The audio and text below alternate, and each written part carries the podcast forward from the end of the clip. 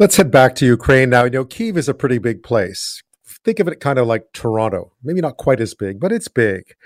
And it's been another day of destruction there. Early morning barrages, Russian barrages hitting residential buildings in Kiev, killing one person, wounding 19. Overall, 60 civilians and four kids officially have been killed in that city in the last three weeks. 889 wounded, including 241 kids. And I try to picture sometimes what would if that was happening in a place like Toronto um, the city's mayor, former heavyweight boxing champion Vitaly Klitschko, says Russia is targeting the innocent.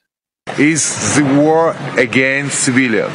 I doesn't see military people here. It's no military base. It's just apartments. Apartments from civilians. Vitaly Klitschko, Kiev's mayor. The indiscriminate targeting of civilians continues to fuel a refugee crisis as well as people flee the violence. More than 6.5 million people on the move inside the country. 3.2 million have left the country, approaching a level of di- displacement seen from Syria in just three weeks. Well, joining me now from Ottawa is retired Lieutenant General Andrew Leslie, former Deputy Commander of the NATO Land Forces in Afghanistan and Liberal Member of Parliament for Orleans. Thank you so much for being here tonight. Well, it's my pleasure. Thank you. I wanted to start in Ukraine a bit, and we've talked a lot about um, civilian casualties over the last uh, week or so. Uh, specifically, the UK's Department of Defense today released another report talking about what would only be called indiscriminate shelling of civilian areas. How disturbing has this been to witness from your perspective, and what could possibly be done to try to stop it? Well, it's horrifying. Uh, tragically, I've seen it before, uh, both in uh, the former Yugoslavia and in Afghanistan. I I commend the remarkable courage of the Ukrainian defenders and their leadership, of which all those who are against that psychopath Putin are are revering right now. It's probably going to get worse, unfortunately. In the short term, mainly because a variety of political leaders didn't respond when Russia took four months to build up to 200,000, which probably gave Putin the idea that he could go ahead and succeed. NATO's not ready to get into war with Russia. And to intervene piecemeal before a certain critical mass of aircraft, anti aircraft missiles, and soldiers are available to defend um, or to um, do what has to be done, it's going to take some more time. By the way, I don't want to leave anybody with the impression that there's guilt on NATO or guilt on any specific individual apart from Putin and his uh, fellow thugs who originated this slaughter. Absolutely. I mean, uh, um, the invasion, the illegal invasion, of course, rests on the shoulders. The guilt of that rests on the shoulders of one regime and one regime alone. Today is the anniversary of the annexation of Crimea in 2014. Was there an opportunity, from your perspective, were there opportunities missed to try to make sure that Vladimir Putin didn't feel that he could do this? Well, I, I'm I'm delighted to hear you articulate that Putin must have thought he could win, otherwise he wouldn't have done it. And there were definitely lost victories in there for us, us being NATO, us being the people who abhor what's going on inside the Ukraine, vis a vis the innocent being slaughtered or anybody being killed. Right now, though, we are, unfortunately, that old army saying, we are where we are. Opportunities were missed. A whole bunch of Western nations cashed in a peace dividend, didn't resource their armed forces appropriately. There's the quick reaction forces aren't that quick and they're not reacting that swiftly. So we're kind of stuck for a while. We're stuck until NATO can build up a critical mass of combat power. At the same time, we're dealing with Putin, psychopath, supported by his generals and his oligarchs. And, and by the way, it's not all on Putin, right? Because he's got 200,000 troops there, and obviously some of them don't want to be there, but there's Russians who are driving those tanks and dropping those bombs, who are doing the actual killing on the pointy end, and they share equal blame. But we've got to figure out how you deal with someone who's made some really bad decisions. So Putin thought, for example, that his army was much better than it actually is, that his equipment was much more modern than it actually is, that you know, the weather would cooperate and bend to as well, which it never does in Russia. So that was a really stupid thing to do, was to invade during mud season. He underestimated the leadership of the Ukraine, which has shown itself to be exemplary. He underestimated the passion and spirit of the Ukraine defenders, both soldiers and people who were civilians three short weeks ago. Which, I mean, their their fight is remarkable. He also underestimated underestimated the will of NATO. So the thing that he fears the most, that NATO would coalesce and regain its mojo, uh, is happening. And he also fears the fact that NATO might decide to spend more, an adequate amount on defense instead of cashing a peace dividend. And that's going to happen, or it better happen. I mean, we have a NATO leaders meeting, uh, a NATO countries leaders meeting coming up next week. Uh, do you expect to see anything substantial in the short term from NATO? They'll probably discuss the no fly zone, which it's a really tough one to solve. Putin's made it clear that if he sees NATO aircraft over the Ukraine or NATO aircraft dropping bombs on his air defense systems, which will be firing up at the NATO aircraft trying to impose the no fly zone. So that's if we go with the no fly zone, we'll actually end up bombing and attacking Russian ground troops. Then he will consider that an act of war. And because he's now got a reputation for making really stupid and silly decisions, which you and I, as relatively normal people, can understand, we can't assume that his next series of decisions will be rational either. And unlike you and I, he has access to weapon systems which are, well, they're they're the door to Armageddon, chemical and nuclear weapons. In the short term, I hope that uh, NATO will um, move more swiftly in deploying its troops to the Baltic states and along that eastern corridor, that eastern flank of NATO. I hope they deploy more air assets to be able to do what has to be done inevitably, because one of three things is going to happen. Either Russia is going to grind its way up to the Polish Hungarian Baltic state border, in which case we'll have to face off against the Russian bear and stop them going any further. Or Putin will be replaced by some eager young subordinate. But we're not sure what that subordinate might do. Will he continue or she? Will he withdraw? We don't know. Uh, or they'll flee in disarray, uh, and most of the Russian state will start to collapse from internal inequities and pressures but that'll still cause tremendous anxiety and tension because once again it's a state with enormous numbers of nuclear and chemical weapons and they'll have to be watched so we've got to get ready we've got to get troops there and that isn't happening quickly enough i was going to say from someone who knows his military planning none of those options sound particularly attractive no they don't there's no easy way out of this Putin was convinced he could win. He managed to obviously convince his inner circle, whoever that is, that they could win collectively. It's pretty clear that it's not going as planned.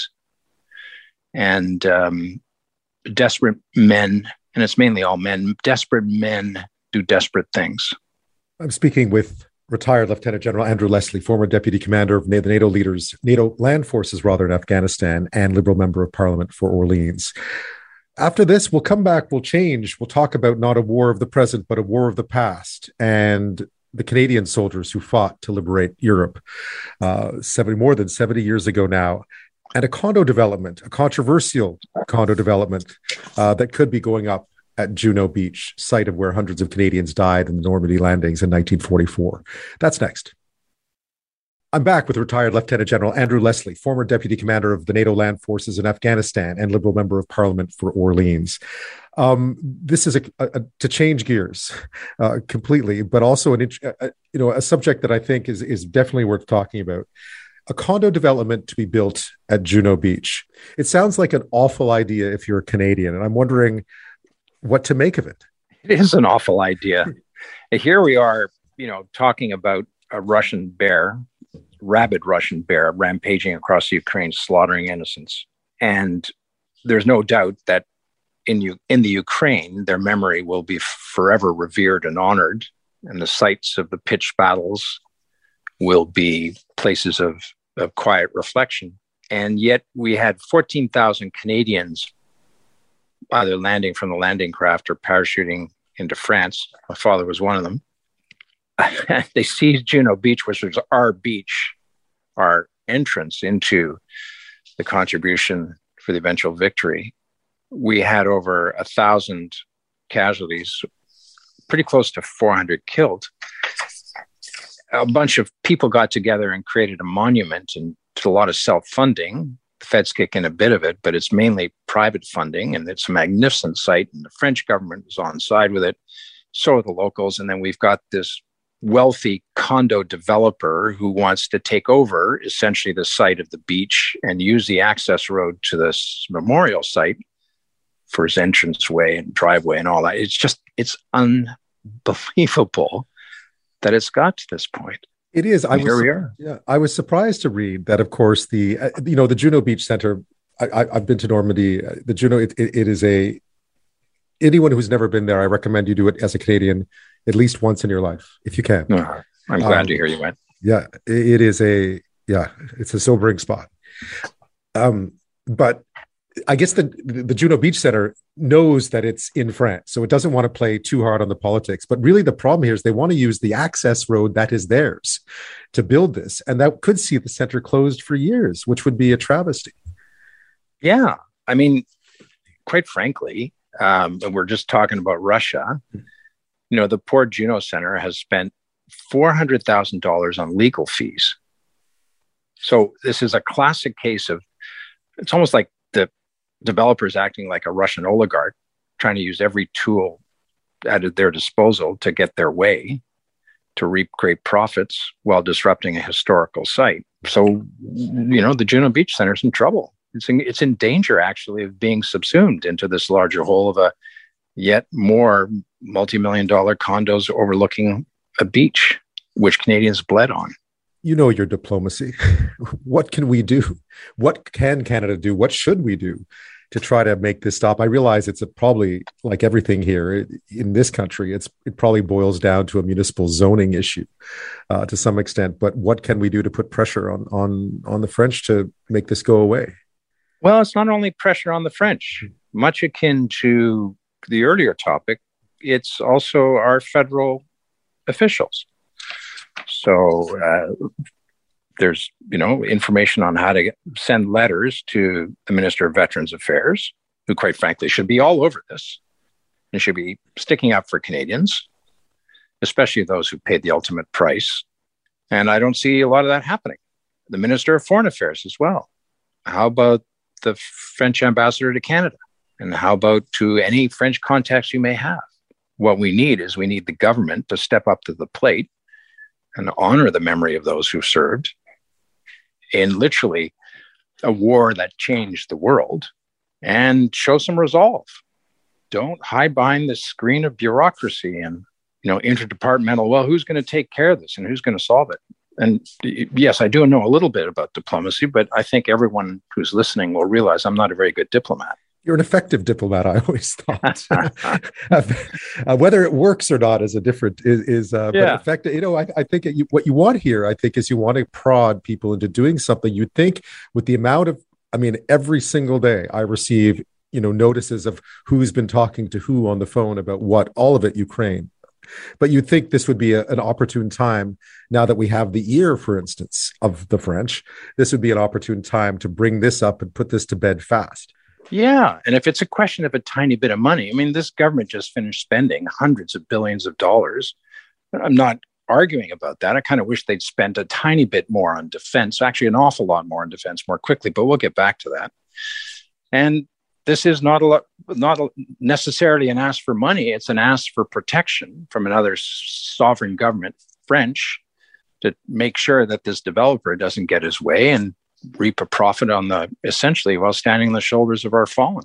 That is, it does bring up an interesting point. Why do you think uh, uh, over the years our governments have been so eager to embrace the successes of what's been built to commemorate Juno Beach, but so ineffective to some extent at supporting it? Do you know, I think it's time for a little bit of an attitude change on how we govern and also the idea of, of ministerial responsibility you know, what's happening in Ukraine is the responsibility of Putin and those who support him and those who are actually engaged in the killing of the innocent Ukrainians. What happens in this instance, our monument dedicated to veterans, Canadian veterans, are dead, is the responsibility of the Prime Minister of Canada and the Ministers of Veterans Affairs. Get on with it. Stop with the pretty speeches. Stop with the gosh golly. Just get it done. And that is something which I find increasingly absent from the realm of federal politics, especially those who are governing. If you got a problem, try to solve it. This is not a big problem. It is for those who no longer can defend themselves, i.e., those who passed on after fighting so valiantly on the beaches or are dead and wounded, and they can't help themselves. So that's what the Department of Veterans Affairs is there for. So the Minister of Veterans Affairs should get on a plane, get over there, and solve this problem. No rush, but you know, if he leaves sometime tomorrow, that would be soon enough. There is a timeline here, I gather. It is it is going to happen relatively soon if it isn't stopped. Yeah, very soon. It's been going on for about two years now. And as mentioned, the Poor Center, which relies on visitors such as yourself and myself over the years, you know, they spent $400,000 in legal fees. So they're in trouble financially and they rely on donations to carry on the good fight, but just well to sustain the education center and the displays, which you've seen and can comment on later. But this is the time for government to stop waffling, stop dithering, and just sort it out. Andrew Leslie, thank you so much for your time tonight. I appreciate it. My pleasure.